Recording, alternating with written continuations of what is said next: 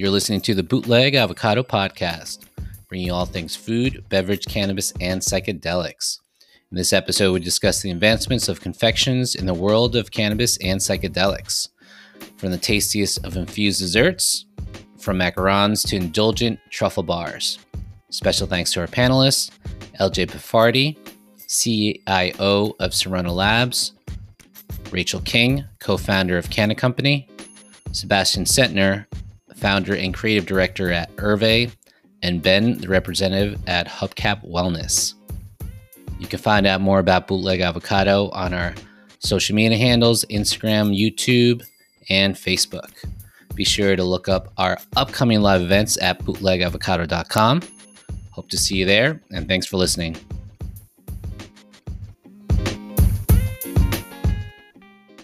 All right. Good afternoon, everyone. It is the top of the hour. This is Bootleg Avocado Presents Confections in the World of Cannabis and Psychedelics.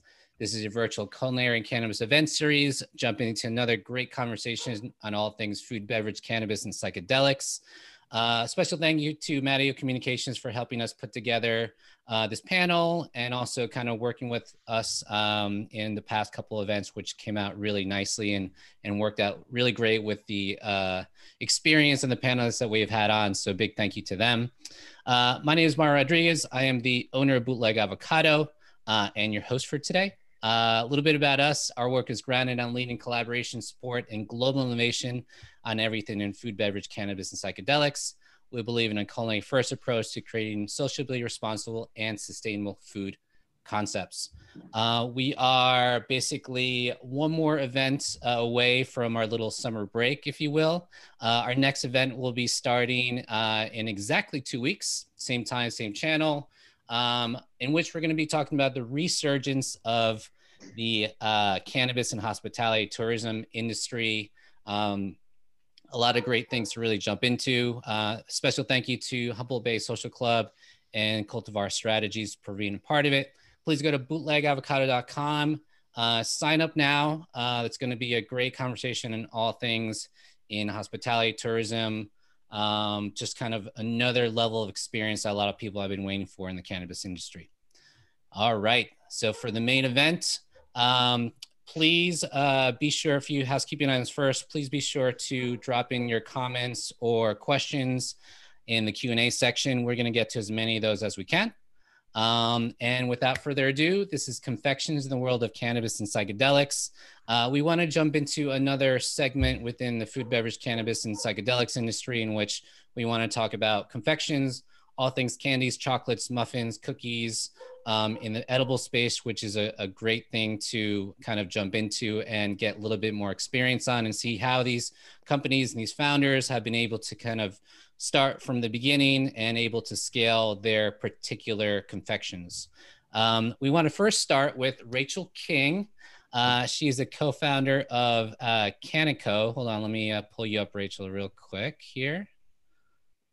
All right, Rachel. Let me also get into the gallery. Hold on, let me pin you right now. All right, Rachel. How you doing, Rachel? Thanks so much for being a part of this. You've been uh, with us since since the beginning in New York City. Yeah, um, so, so we haven't really caught up, and I kind of want to give you kind of the opportunity to just catch us up um, from last time we saw you. You guys were in New York. Uh, you guys launched a, few SKUs on your end in San Diego what has been kind of the trajectory and, and the progress so far? Yeah, absolutely. So uh, last time I saw you was right before everything hit yes. Uh, the pandemic. Um, luckily for us, we have thrived through the pandemic. It's been an interesting time, um, but we are fully operating in Michigan now um, with some wonderful partners. We are going back into Oklahoma, which we were previously working in um, but took a little break there. And we are also looking forward to launching in Arizona this summer. Mm-hmm. Um, so we have some new products that have come out in the past two years. Um, uh, the most notable being our truffle bars. So, um, you know, nice quality truffles filled with smooth ganache. The shell and the filling are dosed, which is mm-hmm. great. So you get a solid bite. Um, those are 50 milligrams each. So uh, you know, depending on what you want, a slice will get you there, or you can take the whole thing. Um, and we've also launched our baked goods in solos, so you get a single bite if you just want to try something, or duos, which are meant for the consumers that would like a little more of a potent bite. Okay. And then have you guys been able to, um, you know, really refine the, uh, I guess the right amount of dosing, the right amount of potency of the products, and kind of really feel what your what your uh, customers are are wanting, and what's kind of the kind of figuring out kind of the next thing that you guys want to make. Absolutely. So in terms of dosing and the demand, you know, there was a period where microdosing was a buzzword, I guess. Mm-hmm. Um, but in the California market and our other markets, what we've found is that those items actually aren't our best selling items. Okay. So we got away from microdosing or lower dosing products. Um, and it does seem like potency is still king, if you will. So people want as much bang for their buck as possible, at least in the markets we're in, um, which is fine because most of our products have chocolate or other flavorings that are, you can't really tell that there's cannabis in there, anyways. Um, but in terms of product line in general, you know, we mix it up. We try some things. Sometimes they don't work. You know, sometimes they blow up right away. So it just really depends. Um, it is definitely trial and error. And in terms of, you know, how we dose our product, I would say that's been a learning curve as well of trial and error. Mm-hmm. We have gotten a lot better over the years. Um, we spend a lot of time doing r&d a lot of time working with our compliance team and our lab team to make sure that we accurately dose everything. Okay. And then we saw a little segment that you guys were on abc news and it kind of explained um, you know where do you guys start out as like uh, never you know start out with just kind of baking cannabis and, and everything else. How have you guys shifted to more of a stable type of like edibles you know company in, in that realm? Sure. So i mean in my previous life if you will i was not yeah. baking with cannabis. So luckily for me you know when we started this company i came with the baking the pastry experience and mm-hmm. my partners came with the other pieces of the puzzle. So that was very helpful. Um, at that time we were in the medical market so testing regulations were less stringent in addition to that, we could do things up to 1,000 milligrams, which now we cannot do that. It's 10 milligrams a serving, 100 milligram cap per package. Um, so, in terms of that, you know, we, again, a lot of trial and error. You know, unfortunately for us, we've had to waste quite a few batches in our day, but as we move through the process, it's a lot less over time. It's very rare now. Um, we've implemented a ton of procedures to make sure that we do not do that. Um, so we have a high lab bill every month to ensure that we don't waste product, um, but that's testing every step of the way, whether we get a distillate in that does have a COA on it or not, we still test it. Okay. We do um, an introductory test that we call a spot test, which we do a one round of the recipe with that particular distillate. Then we go into production and then we do quality control tests. And this is all before the final compliance test. Um, the reason we're so stringent on this is because not only do we have to not, we can't sell the product if it's not within the testing range, but we also have to pay to destroy it. So it's extremely expensive and unfortunate if we spend all that time and money and then we have to throw it in the trash. Um, but little tips here and there, you know, depending on the temperature of the product, is when you're going to put in the active ingredients. Um, you know, if you're cooking something to super high temp, you have to put it in at a different time than you would if you were making a chocolate product. Mm-hmm. Uh, that's great insight. And and what about the you mentioned distillate in the in your products? How does it help to, to really maintain the flavor, especially when you're really focusing on the other flavors like chocolate and other kind of ad, uh, additions that you're adding in there? Yeah, so the distillate we get is quite potent. Um, we try to use the most potent distillate we can procure. So um, with that, we just have to put in a small, tiny bit and that allows the flavor of the actual food to come forward rather than a super weedy quote unquote taste. Um, So, you know, certain things like chocolate right away mask the flavor of cannabis. Some of our items you cannot taste it at all. Mm-hmm. Other products, um, like I would say our jellies or blondies, there is a nuance of cannabis flavor, but it almost complements it with the fruit profiles or like the dark brown sugar profiles. So for us, distillate provides a consistent, easy way to dose all of our products that is not super cannabis tasting. There's a question that did come through, which is actually right in line. So, any um, plans on making edibles with uh, with resin or a specific yes. sort of strain or cultivar or anything like that? Yeah. So we um, have a few new products coming out. Um, right now, we do use distillate. We use CBN isolate or CBN, uh, and we use CBD isolate. Mm-hmm. Um, we are going to make some of our jellies with live resin moving forward. Um, we want to test out how that is in the market. Um, and we also like to focus on some upcoming, I guess you would call it cannabinoids, such as CBG, um, which at this time is a little bit hard to get, um, but those are in the pipeline for us. Awesome. Well, thanks, Rachel. We're going to switch over to LJ Buffardi. Uh, we'll bring you back in a second for the group discussion, Rachel. Cool. Thank you. LJ, how you doing today? I think you're on mute there. Let me unmute it. Great, Mario. How are you? Good, good. How are things in Chicago? Uh, we want to jump into so many things that you're working on, especially at Cirona Labs. So give us kind of the, the rundown on on you, um, you know, how you're kind of involved with uh, Cirona Labs and kind of your background, you know, as, as part of getting, you know, that candy experience into what you're doing right now. Yeah, no problem. So um, I don't want to take up too much time, so I'll go through it kind of quickly. Um, sure. So my whole background is, is, confection and candy. So my family was one of the owners of Ferrara Pan Candy Company. Um, so if you're familiar with uh, Black Forest, Lemonheads, Atomic Fireballs, Boston Baked Beans. That was our, our family uh, company. And I worked there for over 36 years, did everything from you know sweeping floors to executive board member and everything in between. Uh, in 2017, we sold our company to Ferrero. Uh, at that point, I was um, introduced to a cannabis company out on the West Coast.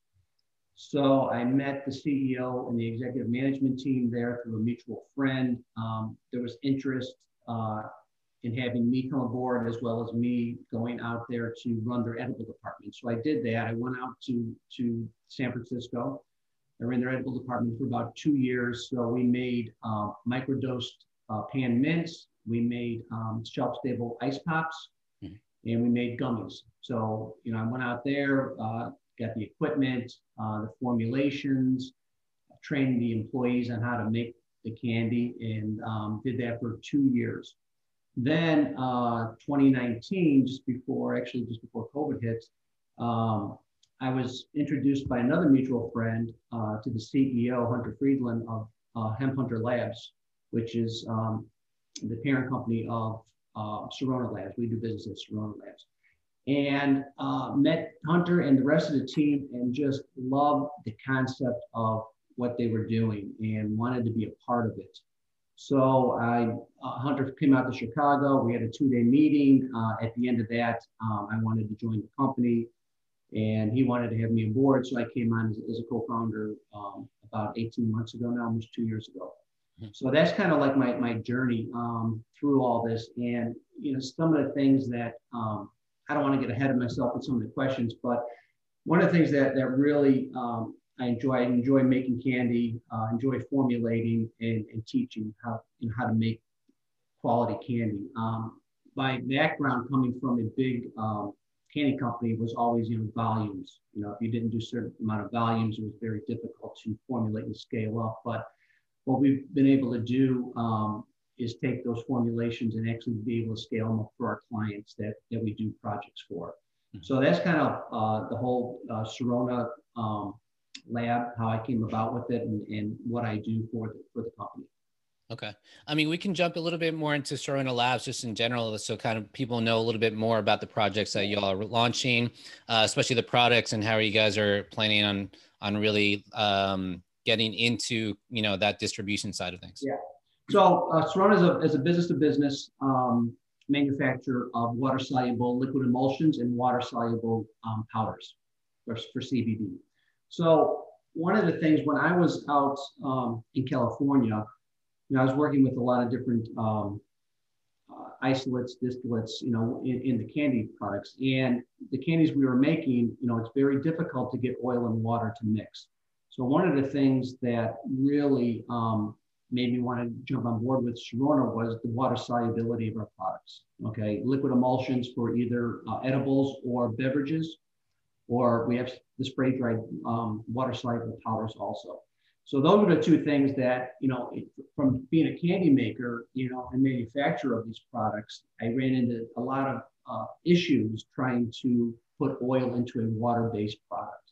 Mm-hmm. And having the water soluble now makes life a lot easier. And one of the things that, um, you know, when you're dealing with with these big companies that are, you know, either in the CBD world or going to get into the CBD world, you don't want to have to change formulas based on, you know, because one's oil, one's water. You want to really stick to your, your formula and not have to tweak it as much. And you want to add it just like you would any other ingredient because you have to be efficient and you have to keep the machines going. So that's why, you know, having our water soluble products scales up very, very easily for these companies that want to really, you know, put out a lot of beverages or a lot of edibles, depending on what they want to make.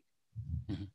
It seems like you, your experience just in the kind of the edible production side of things um, is is very valuable. Obviously, what would have been the the other type of uh, pointers or lessons learned regards to sourcing, quality control, dosing, flavor profile? What are the kind of things you can share with the audience? Um, sure, I'll give you. You know, the, the most important thing um, that I've learned um, is that you know flavor profile obviously is very important. You could have the greatest piece of candy if it doesn't taste good. No one's you gonna they're gonna buy it once. And you won't get a resale. Um, the other big issue, of course, is dosing, and that has to be so accurate. You're, you're the way you manufacture your product has to be very homogeneous. So everything is, is mixed properly, effectively. So you get, you know, if you're doing a two milligram piece or a 25 milligram piece, you need the same amount of milligrams in the first piece you make as in the last piece you make.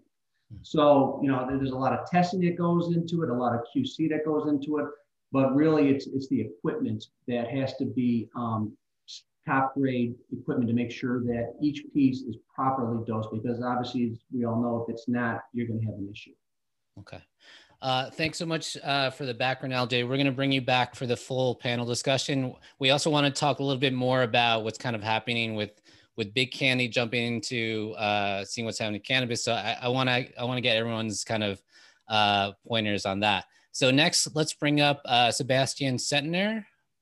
Hey, Sebastien, how are you? I think you're on mute there. Yep. Yeah, there. Geez, it's the mute button that we keep. How are you? Good, good. Thanks so much for being a part of this. Um, I'm excited because I love uh, macaroons and I love kind of really seeing the uh, the, the high end things of products that I, I used to do in the past. I, I have a French culinary background. I didn't get into the confection side of things, but I know the intricacies. I know the uh, the attention to detail is very important to these products. Um, so as you know, as as co-founder um, of uh, Hervé, uh, tell us a little bit more about kind of Hervé luxury edibles. Uh, you know, how did you guys really start? Uh, with kind of your first product, the the main product, and then kind of really iterate and seeing what you know what that market is actually you know really liking in that realm. Well, uh, so so first, thanks very much for having me. Uh, mm-hmm. pleasure to participate and great to, to meet all these guys. Um, so we kind of, um, to be frank, we kind of fell into the business a little bit because you know up, up here in Canada, legalization happened a few years ago, and um, we started. We own hospitality businesses, so we own event catering businesses, dessert manufacturing, all that cater to kind of a luxury clientele with premium products. And something started to happen, you know, in 2018 and 2019, or um, where all of a sudden our customers started to ask and inquire about cannabis. They became very, very interested in it and interested in including it in their events, including it in the desserts. And what really struck me was that it was coming from a demographic that I never really expected to hear this from. It was, you know, the soccer moms, the ladies who lunch, the corporate guys. So they started to ask us these questions, and it occurred to me, like, listen, I, I would have never imagined before that that the clientele that we've serviced for 20 years in other industries was gravitating towards cannabis, but clearly they were, and it and it was sort of that eureka moment to us that we thought, you know what, when these when that, when it becomes more mainstream when you have more people coming to the uh, to, to cannabis when it becomes more part of everyone's lifestyle they're going to demand different types of products for all different levels. And the one area where we thought there could be an interesting play was in the luxury category, which is something that we know well, you know, in non-cannabis. So we started to, you know, think about that a little bit and look at the different opportunities and just felt that, you know what, it was something that we could make a difference in. Um, I think that there is, and obviously we've been doing this a lot less long than a lot of these people. Uh, I know Rachel is like a pioneer of the industry, has been doing this for years and years and years, but like there's people doing it really well. So we we just sort of were looking at everything that they've achieved and everything they've accomplished with regards to the industry and thought like, how can we contribute, but you know, add to it as well and do something a little bit different. So we thought it would be an interesting play, and we started uh, you know doing some research and looking uh, around different markets, always expecting somebody to say, oh yeah, yeah, yeah, somebody's already doing that and um, and we didn't run into that and that was sort of our moment where we thought well hey maybe there's something that you know we want to do here so we're either 100% right or 100% wrong um, what led you guys to produce um, uh, Le Mirage, which is uh, kind of a, a, discrete, refillable, dosable kind of uh, hard candy uh, dispensing mechanism, which was was really interesting. What kind of uh, took you to that realm to say, okay, there's a need for this, and this is what we're going to create? So um, interesting about Mirage is that um, it was our second product, and we really didn't plan on launching it um, actually for a couple of years. We sort of ramped it up. Uh, Macarons was our first product because we really wanted to do something that stood out as being different, and we didn't want people to look at us and say, "Okay, you're just doing what other people have done, you know, well." So um, the Mirage was really the foundation. And after Mirage launched, and there was so much um, success around the launch of it, and so much demand for the product, we had always been talking about what follow-up products. And to us, we felt that hard candies, sublingual, uh, would be a great option. And I think that, you know, um, some of the technology that LJ is working on, and we know there's a lot of early onset and nanotechnology and emulsion technology coming down the pipe, we think that's going to really help the industry in general and all of the, pro- the products we all make. But in the meantime, you know, a sublingual is one of the ways to get a product that is a little bit faster onset and sometimes a little bit uh, uh, stronger potency. So we were thinking about a hard candy. And the reason we liked a hard candy is because we felt that nobody was doing it really, really well yet. Um, for the most part, you don't see a lot of hard candies on the market. And for the reason uh, being that one, uh, they are typically, they're filled with sugar. They have a lot of sugar in them um, and it's hard to do them really well. So when we did Mirage, it didn't actually start with the idea of creating a discrete dosable system. It actually started with the idea of creating a hard candy. And we wanted to create a hard candy, but we wanted it to relate back to the foundation of our brand, uh, which is all about the product itself. So we started, you know, working on formulations. We produced a product that is, you know, vegan, gluten-free.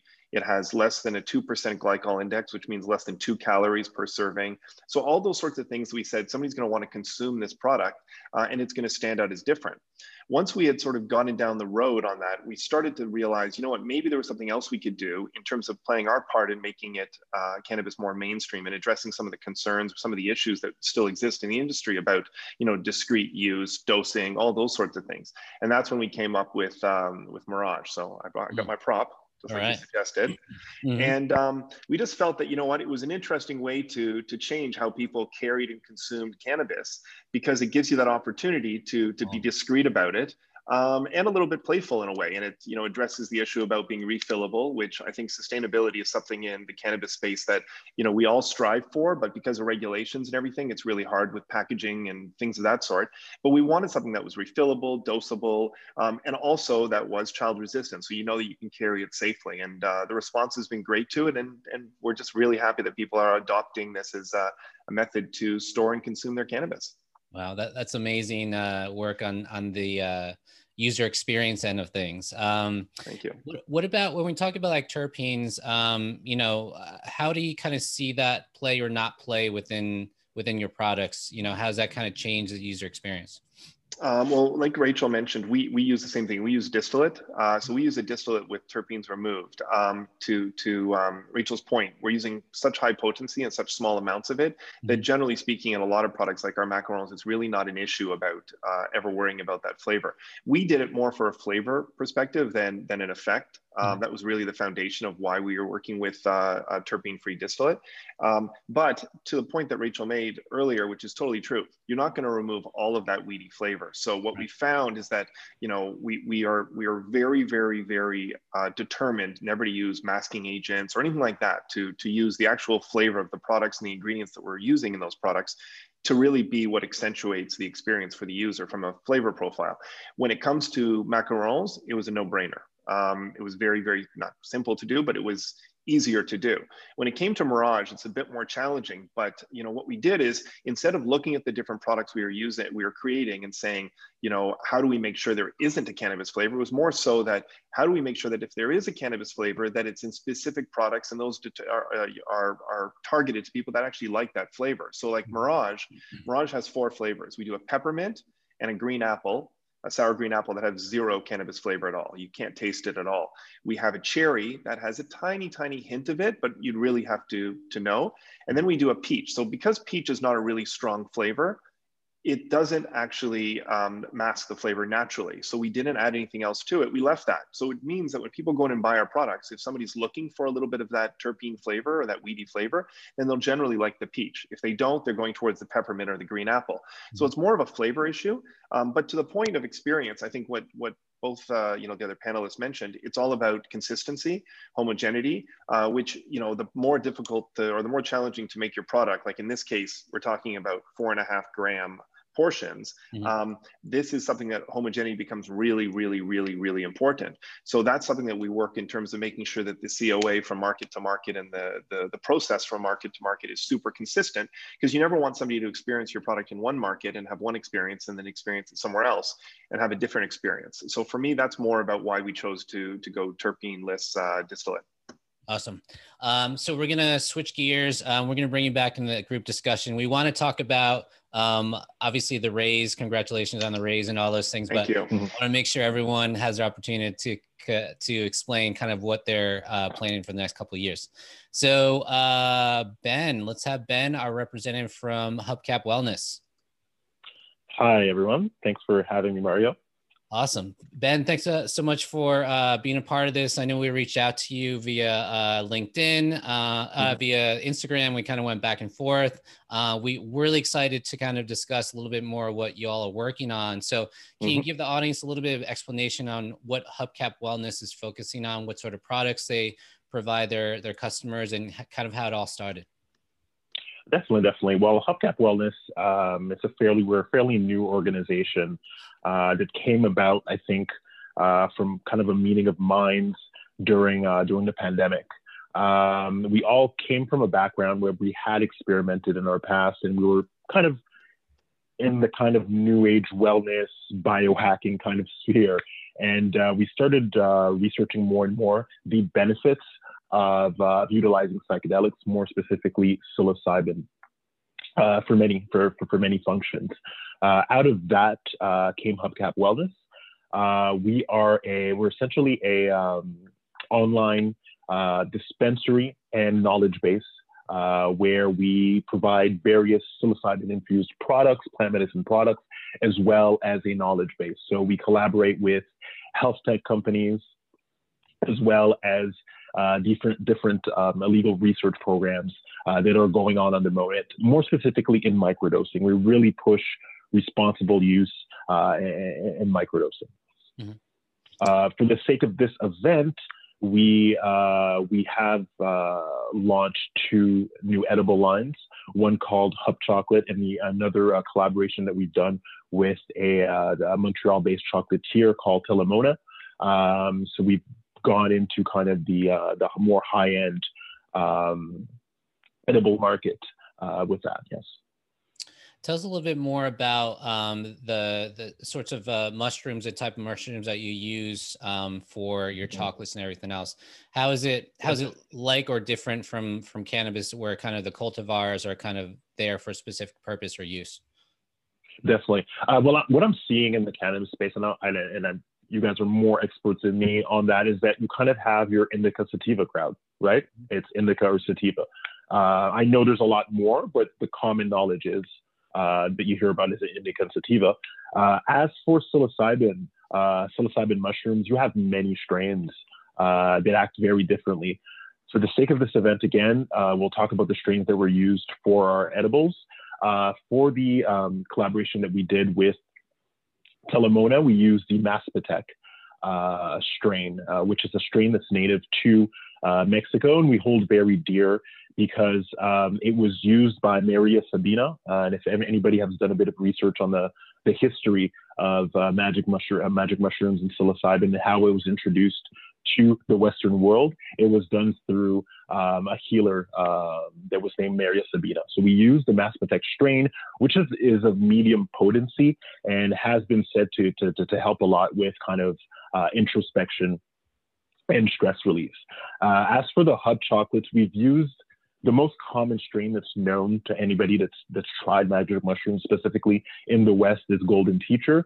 Uh, it has a mild psilocybin uh, content, so it was easier to, to use. And it's it's been said it's called Golden Teacher because it's been said to induce a lot of introspection uh, within its users from an emotional level. Uh, so as far again, as far as getting into the edible uh, market, we didn't want to use strains. We we have higher strains for other products, mm-hmm. but for the sake of our edibles, we didn't want to use uh, strains that were there were too high psilocybin content, so people can enjoy the taste, enjoy the experience, and whatnot. That's great. What what sort of testing um, or R and D was involved in in kind of uh, producing these these sorts of edibles on your end? Uh, well, on our end, I mean, we did some market research. Other uh, other dispensaries like to go kind of have kind of a um, let's say a 500 milligram bar, right? So each little kind of chocolate would have a, a little bit of psilocybin. On our end, we went straight up with uh, 0.5. So our we have kind of chocolate bites uh, that are 0.5. We do uh, 0.5 grams. Uh, we do tell our clients if it's their first time to just kind of go easy on it, you know, uh, eat it little by little. Uh, we will be experimenting with other sizes, but for the for the time being, we have 0.5 grams bites. Okay. Um, I have. Yeah, go ahead. No, go ahead. Sorry. no, I, I, simply wanted to add that more specifically, the uh, uh, collaboration we did with Telamona, uh, we use vegan cocoa butter pigments, 72% organic trade Venezuelan chocolate, and we, um, you know, we research the doses, and the, the, the mushrooms are grind up. Um, we do have kind of our signature. we use we always sprinkle it with a bit of toffee to add kind of that like sweet and salt um, uh, uh, sweet and sugary, uh, sweet and salty, sorry, uh, taste to it. Um, but for the time being, yes, this is what we're using. but we plan to kind of experiment with other with other methods as well. Let, us jump into a little bit about uh, using cacao to increase kind of the, the, effects of psilocybin. Are there any other kind of natural foods out there that is a great complement to add to uh, to psilocybin? Any like flavor combinations there that that really bring out the, I guess, more of a balance to the product? Well, I, I just want to touch again on on cacao. Uh, with cacao, we know obviously cacao is not a psychedelic, uh, but it does have psychoactive, uh, can have psychoactive uh, properties. Uh, it's a mood enhancer, as we know, and it's always been considered as uh, a heart center. Um, if we go back in history, there is a long history of using psilocybin along with cacao, more specifically with the Aztecs. Uh, they would call their the sacred mushrooms the flesh of the gods, and the cacao name would be the food of the gods. So there was this saying that the mushroom opens up the mind and the cacao opens up the heart. Uh, from a scientific standpoint, um, we it has been found, and we're actively researching this, is that cacao increases the effect of psilocybin because it contains an MAO inhibitor that prevents the breakdown uh, and the modulator of neurotransmitters like serotonin. Um, so when you do combine it with cacao, we found that your your your your your kind of a higher your your sweet spot dose, uh, so to say, would be a lot lower because it's combined with uh, with cacao. Mm-hmm. What's uh, now to continue to continue, you, you were asking if there's any other foods that we found. Uh, we're actively uh, we're actively researching that. Uh, for the time being, we do also have uh, tea. Uh, we do have, also have our tea blends that are that we are doing.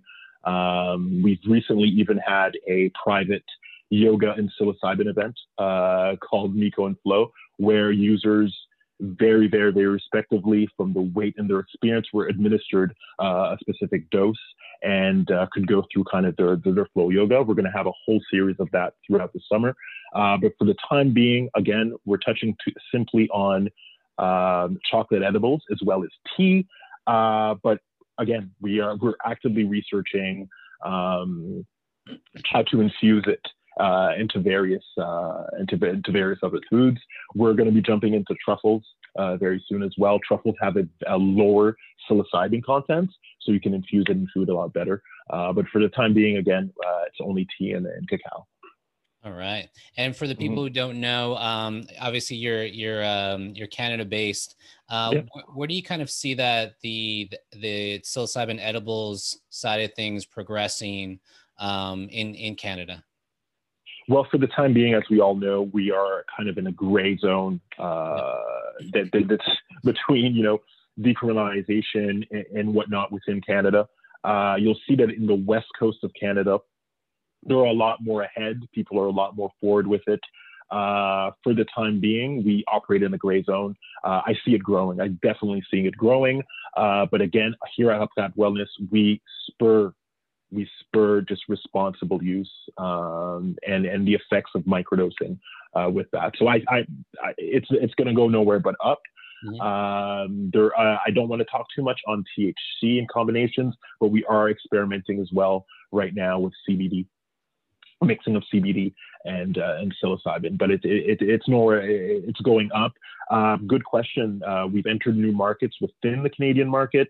We're seeing certain areas go more for the dried mushrooms, but we're seeing an uptake in uh, people wanting that tea or that or that chocolate uh, to infuse because, as we know, at the end of the day, we're selling fungi. We're selling mushrooms. We kind of all know where they're from. So to have to, to, to make the the uh, the experience as pleasurable as possible uh, is, is, is what we're trying to do. Right. Is there anything on the technique end or on the production end we need to know when when dealing with psilocybin and, and chocolate and other things, or is it, is it straightforward?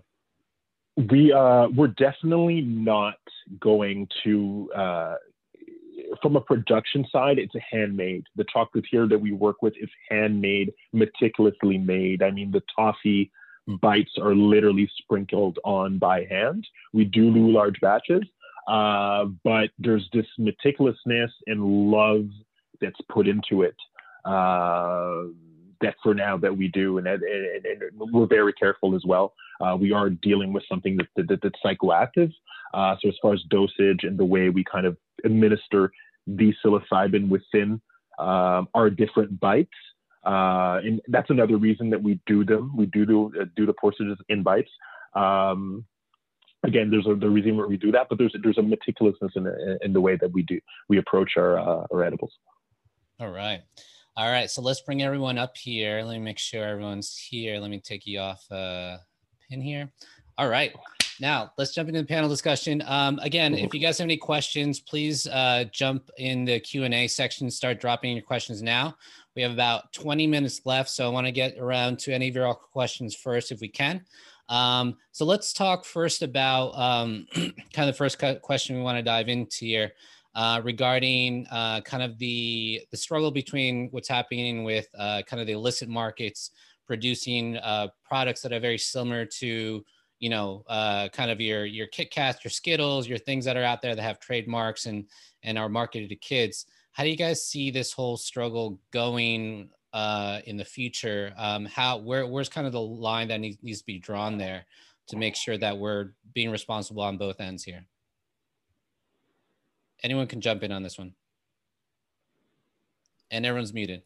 I think LJ should jump in on this one, or Rachel. Yeah. I'm going to give you yeah, guys I'll, that I'll, one. I'll, uh, yeah. I'll, go into this one because it's it, it, it's affected me. So yeah, um, you know, if you get back to the basics of, of candy, you know, you name name some name brands there, but if you take, let's just take a you know a gummy bear. Um, there's no real you know trade secrets to make it. You could find out on YouTube how to make gummy bears. You could you know look it up online, you know, et cetera, et cetera.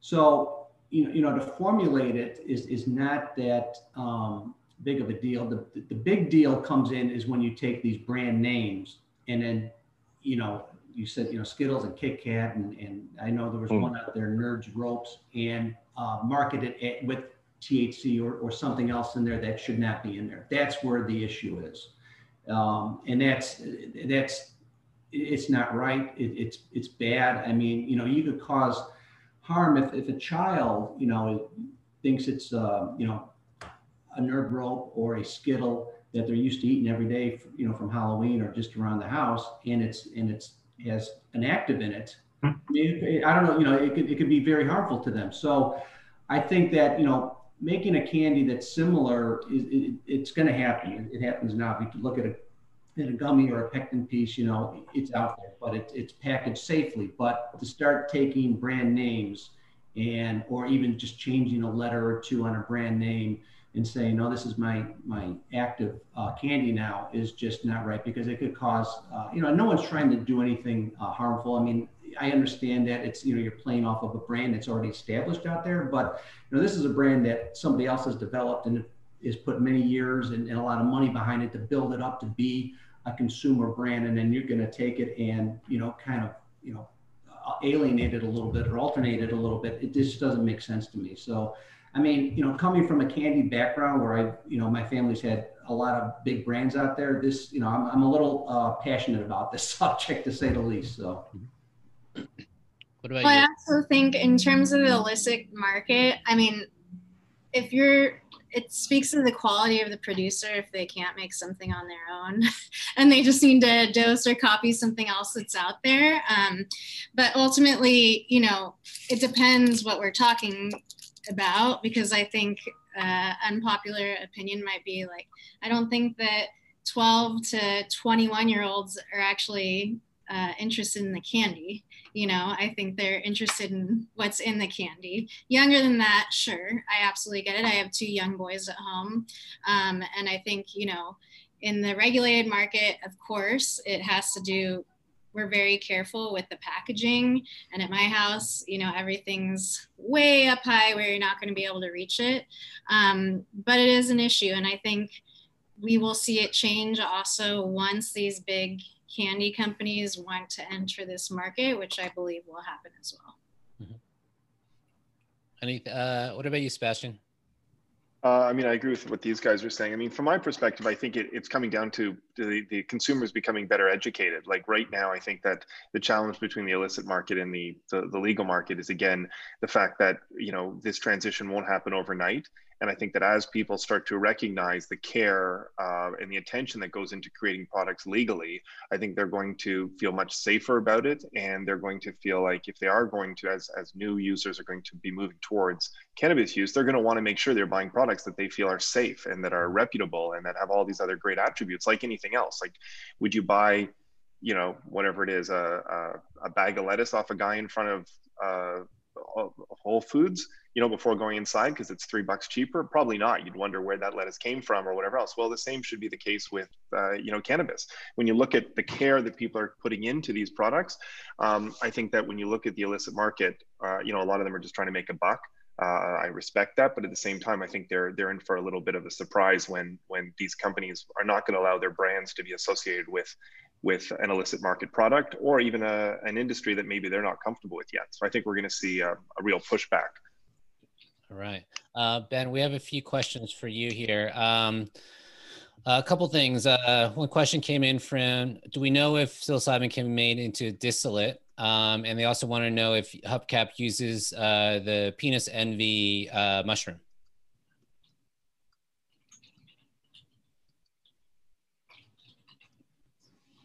Ben, you got that?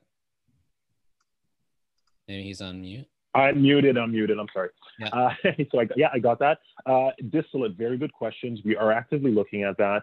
Um, we are uh, working with a company um, overseas, well, within the Americas, I should say.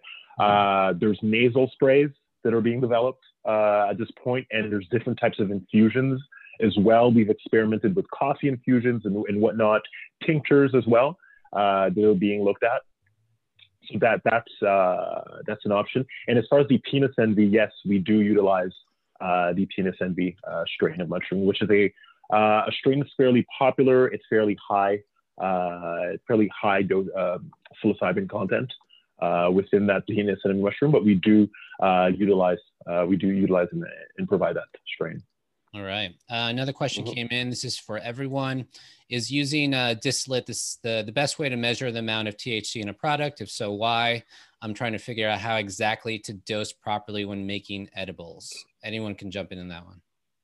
I don't think it's necessarily the best way. I think there's a lot of ways um, you can do that. Um, some people prefer canna butter. Um, as we discussed, live resin um, is becoming more and more popular. It really depends what is easiest for you, what you have access to, and what you feel comfortable with. For us, as a manufacturer, we feel most comfortable and consistent with distillate, but it really just depends. Um, I would warn you that when you are making things at home, you know, it is a lot different than what we have to go through in terms of knowing what you're eating. Um, you know, making canna butter at home, not testing it, and then making, let's just say, brownies, um, you're really not going to know exactly what you're eating. So I think for a um, well seasoned consumer, that's fine. But somebody that's looking to enter, um, you know, the world of edibles, I would not start there. Anyone else? Uh, I, would I agree. With, with Ray, I'm sorry, I would agree with Rachel also. Whatever's easiest for you, um, I use both. Um, but in my uh, the production um, that we do has been scaled up. The water soluble uh, for our edibles seems to work the best for us. Okay. Um, given all, all the uh, the several dietary restrictions, gluten free, vegan, low sugar, paleo, all the things that are kind of out there, have you guys been able to kind of navigate your SKUs or your product line in accordance to that, or just basically this is what we are? What, what's kind of been the the the procedure there for y'all? I can start. um, so we have um, a myriad of products that align to different people's dietary needs, whether it's vegan, gluten-free, um, paleo, etc. Low sugar, um, I mean, goes along with paleo, but we that's the hardest for me um, because I I have a hard time with the taste of like fake sugar, if you will. I know there's workarounds that yeah doesn't taste fake, but um, you know, I'm a pastry chef, so I, I do love sugar. But um, we definitely have those products, and I would say they're niche products, so they're not our top sellers, but the people that love them religiously buy them and rely on them. But by far, like brownies and traditional products are more popular for our for our brand. I don't know about everybody else. Uh, I'll hop in there again real quick. Um, for our, our clients, there's really uh, two ways that we are seeing right now. Um, one is, uh, you know, that there's one product that they want low sugar, you know, certain amount of grams per piece, which is becoming very popular. Um, the other piece of this too is, you know, whether it's a pectin-based piece where it's it's vegan based on pectin, or whether it's gelatin, uh, which obviously is not not vegan. Um, we see a lot, a lot of uh, our customers are going towards a pectin piece for a variety of reasons. One of it, uh, one of them being it's very heat stable, especially in the summertime when you're trying to uh, ship product around the country. Pectin's a lot more heat stable than a gummy. Um, but we also find out that uh, using a gelatin-based gummy um, lets you put more active, um, quote unquote, stuff into it before it and it still sets up properly, whereas pectin it's a little more tricky. So, you know, we, we do both, and it's um, really what the customer wants at this point. But I, I would have to say that I see uh, from the production side moving more towards a vegan pectin piece than I do the, the gelatin based piece. Mm-hmm. Uh, Sebastien or Ben?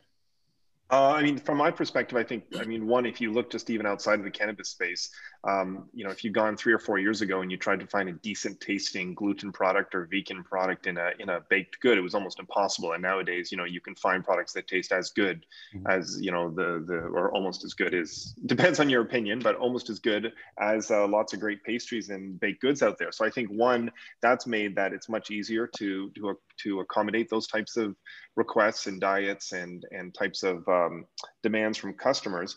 Um, from our perspective, there's we sort of draw the line at that we, we, are really, really, really focused on the ingredients that go into our products. So it's generally there's less than six, maybe seven ingredients that go into any one of our products. We always look to like we're just we just reformulated all of our fillings for our macarons um, to be completely uh, vegan and gluten free. Oh, they're already gluten free, but vegan, dairy free, etc. Uh, for the California market. But that being said, try and make a uh, macaron shell without egg whites and it's not going to taste very good or it's not going to be you know you're going to have to fill it with it with sugar which yeah. which is not a great alternative. So i think we're sort of balancing between accommodating these things and sort of pushing forward all of these amazing you know varieties that we're offering people. But you got to sort of stop when it comes to if the quality of the product isn't there. Um, then i think you know i think lj mentioned at the beginning it doesn't taste good. Well that's to me that's the baseline for our products. I mean they got to taste great and then hopefully they do a whole bunch of other things for you mm-hmm. Mm-hmm. What about you, Ben? Um, well, that's why we we jumped on the collaboration with Telavona, um, which because they use the vegan cocoa uh, cocoa butter pigments and uh, all organic ingredients. For the other one, we must admit we used um, just pure uh, organic cocoa butter, uh, but just to give the, the choice of both. But yes, for further um, for further products, we will be considering um, dietary dietary restrictions. All right. Uh, so let's see. What are the panelists' thoughts on using synthetic and biosynthetic cannabinoids in edible products? Any thoughts on that? No. Okay. Great, great question. I don't know if I have a lot of thoughts on that though. Not sure. Does anybody really want to wade into that? I yeah, I don't have any thoughts on that. Sorry. Yeah, no worries. Um, let's let's talk a little bit more about expansion. Um, I know Sebastien, you guys finished your your uh, your last round. Congratulations on the raise there. Thank let's, you. For you guys, wh- what does that take you guys to? Uh, I know what sort of runway, what, what sort of projects do you guys you guys have in the mix? Uh, for um, using that? Well, I mean, I, I, come from the food and beverage background where there's it's sort of a weird phenomenon. A lot of people in cannabis haven't quite you know maybe they have a different outlook but um, i've always been like you kind of have to make money. That's sort of the point of any business right? If we're not profitable you kind of have a problem. I think rachel knows it from restaurants and mm-hmm. sure lj knows it from candies and stuff. Um, so we're really focusing on sort of like uh, being really responsible as to sort of how we expand. We really have we have three strategies or three focuses or priorities i guess is the best way to describe it. One is to expand into new markets. Um, we've got a ton of markets that you know we're very interested. in. I think there's seven or eight that we're actively looking into, but it'd be unrealistic to to hit you know more than maybe one market a quarter at the most. We don't want to spread ourselves too thin. We don't want to you know everyone makes mistakes. We have learning curves, so we want to be careful about that. Uh, but we will be launching in California in the fall, so excited about that. I know it's uh, we'll come down and say hi to Rachel, and uh, but it will certainly be an exciting market. I've heard you know it's the wild wild west of cannabis and uh, so we're excited about that. Um, we have had a lot of demand to expand our SKUs within our portfolio. So we have four flavors of macarons right now and four flavors of Mirage. People are asking for more flavors. So that's definitely something that's kind of easy to do. Uh, and lastly, um, we strangely enough had uh, um, a lot of the partners talking to in new markets have asked about our Mirage dispenser and about licensing it. So they want to put their own products in it. And it's something that's really interesting. It never really occurred to us in the beginning. Uh, but then in these partnerships, when we're talking, they're like, oh, well, okay, yeah, we can produce our products for us. But hey, can we put our own products in our own branded dispenser? And we're sort of thinking, well, why not? I mean, from our perspective, um, it's a little bit like some other, you know, models that I can't mention because they are major candy brands from years and years ago that we all know that only sold one candy in their in their dispenser. Well, if they had opened that up to Cadbury to put products in it, or or you know Trident to put gum pieces in it, or whatever. It'd be interesting. So we're that's to us a very exciting opportunity, and um, so we're looking at that in terms of a licensing model around our dispenser and the um, the patented technology that goes with it. Uh, that's great. Wow. I'm excited at least hopefully try the product once I'm back in California at some point. Uh, mm-hmm. Rachel, what about you guys? Where are you guys headed in the next uh, next year or so? What's what's kind of the plan? Yeah, so we are obviously in California a very saturated market at this point. Um, luckily, we were we've been in it, but um, we're trying to hit markets that are up and coming. You know, not nothing like we're not trying to go into Colorado per se. If the opportunity presented itself, sure, um, but more up and coming markets. Uh, Oklahoma, I'll tell you, Sebastien, is really the wild, wild west of cannabis. Uh, um, there's like a dispensary on every corner last time I went there. So we are focusing our efforts on that, um, but trying to go out east as well. You know, we don't really have much of a reach out there right now. Come join us. Come join us out east. Yeah, we'll like to have you all. Um, just a follow up question on that is so are you Rachel, are you guys at the point that you know you guys have kind of your your set equipment, your set uh project uh, uh policies and procedures, SOPs, everything that you can kind of plug and play this in, in any any state, or there's still a few things that you're working out? Um, it is getting to the point where it's pretty streamlined and plug and play. I mean, there have been some hiccups along the way. I mm. think the biggest thing, you know, with expansion is just finding the right people because we're not opening up shop in these states, we're licensing. So, mm. um, you know, the partnerships we make are the, of the utmost importance, right? Because sometimes characters in this business are not as straightforward as they could be. So um, that's the number one thing we look for. You're right. Mm-hmm. What about you, LJ? Um, yeah, you know, we're, we're in New York and we will not, uh, most likely, never say never, leave New York. But we have in the last year um, doubled our space uh, since I came on um, about a year ago. And we will probably, um, we are actually, we are looking in the next six months to um, double or triple our production on our machinery. Mm-hmm. So, you know, that's kind of like where we're going to go. We're not necessarily going to ex- expand out of New York. Um, we're based in New York. And since we're an ingredient ingredient company, um, we will not uh, leave New York, at least not now. But the expansion on our machinery, our equipment, and our plant is what um, what we will be doing in the near future, say six months. All right. Um, what about you, Ben? Uh, for us, we're, we're, we're expanding with different uh, verticals. Um, as far as the product offering that we have now, uh, as I said, we're going to expand more in the truffles and bring more variations to our edible market. Uh, but we're also um, have another division that will be working on performance enhancement uh, products that infuse various mushrooms, not, not necessarily psychoactive, so cordyceps and, and such um, and uh, and others. Uh, we are also continuing our Myco and Flow series, which will be kind of um, yoga, psilocybin private experiences that we'll be doing. Uh, and uh, for now, we're, we're, we're in Canada uh, because of the confines of the law and uh, the how we're actively working with other organizations to lobby for decriminalization. So we'll be we'll be working on that. Uh, but all in all, um, as we always say, we sell more with knowledge than in product. So our big thing is to create kind of a hub uh, of knowledge with everything plant medicine and, psilocybin. Mm-hmm. Uh, ben, just a follow up question. Have you guys been yep. able to network within kind of the psychedelics industry and get people mm-hmm. excited about your products, kind of the whole approach that you guys are taking? Um, mm-hmm. Have you guys been able to kind of reach out to the right people there? Uh, well, again, I think if you, you look at our content uh, on social media, it's it's knowledge based. Mm-hmm. Uh, again, uh, we'll you'll you'll rarely see us kind of flash our products just like that. It's we're, we're more from a knowledge perspective uh, with the proper sources of, of, partners that we speak with. Um, we're kind of entering, as they call it, a third wave, kind of a psychedelic renaissance. Uh, so we're linking with the uh, with the uh, with the appropriate people. Um, they're giving us their scientific findings, and then we're kind of disseminating that to our to the public, and they've been extremely receptive. Uh, and we'll continue to do that um, and sell with knowledge and, and not necessarily product. All right. Uh, we only have a few minutes left. I want to make sure that um, we get around to any other final questions. Uh, please plug them in the Q and A section. Um, so this is a point of our, you know, of our events in which we uh, give everyone a few minutes to kind of say their uh, final remarks. They say their piece, things that um, y'all want kind of the audience to uh, to reach back out or, or remember y'all uh, for. Um, so for for us, hold on. Let's see. There's another question here. Uh, no, I think that's not.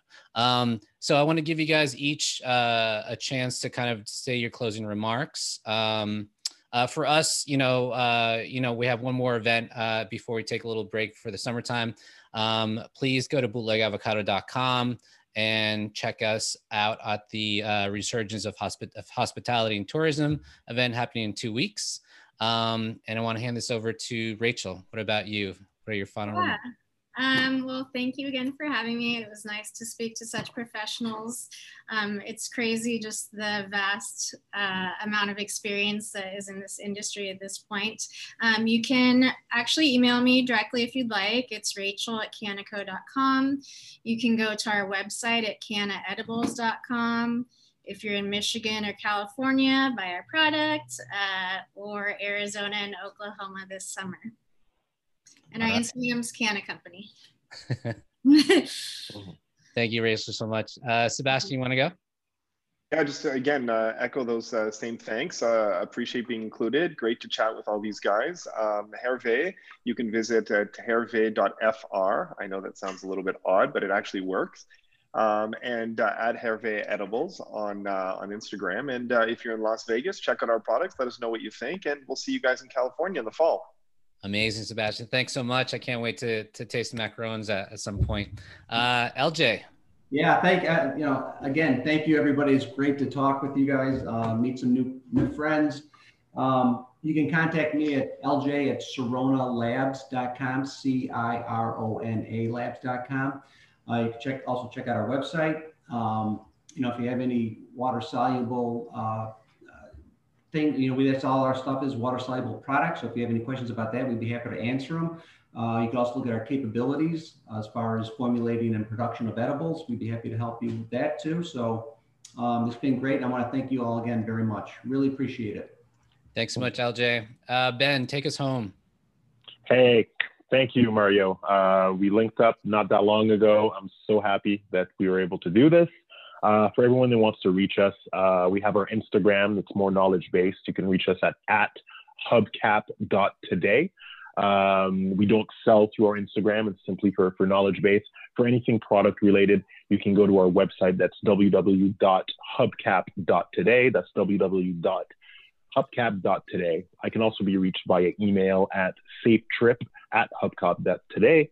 Uh, we just ask people to keep an open mind, keep following kind of the, the studies uh, that's being done in the resurgence of psychedelics.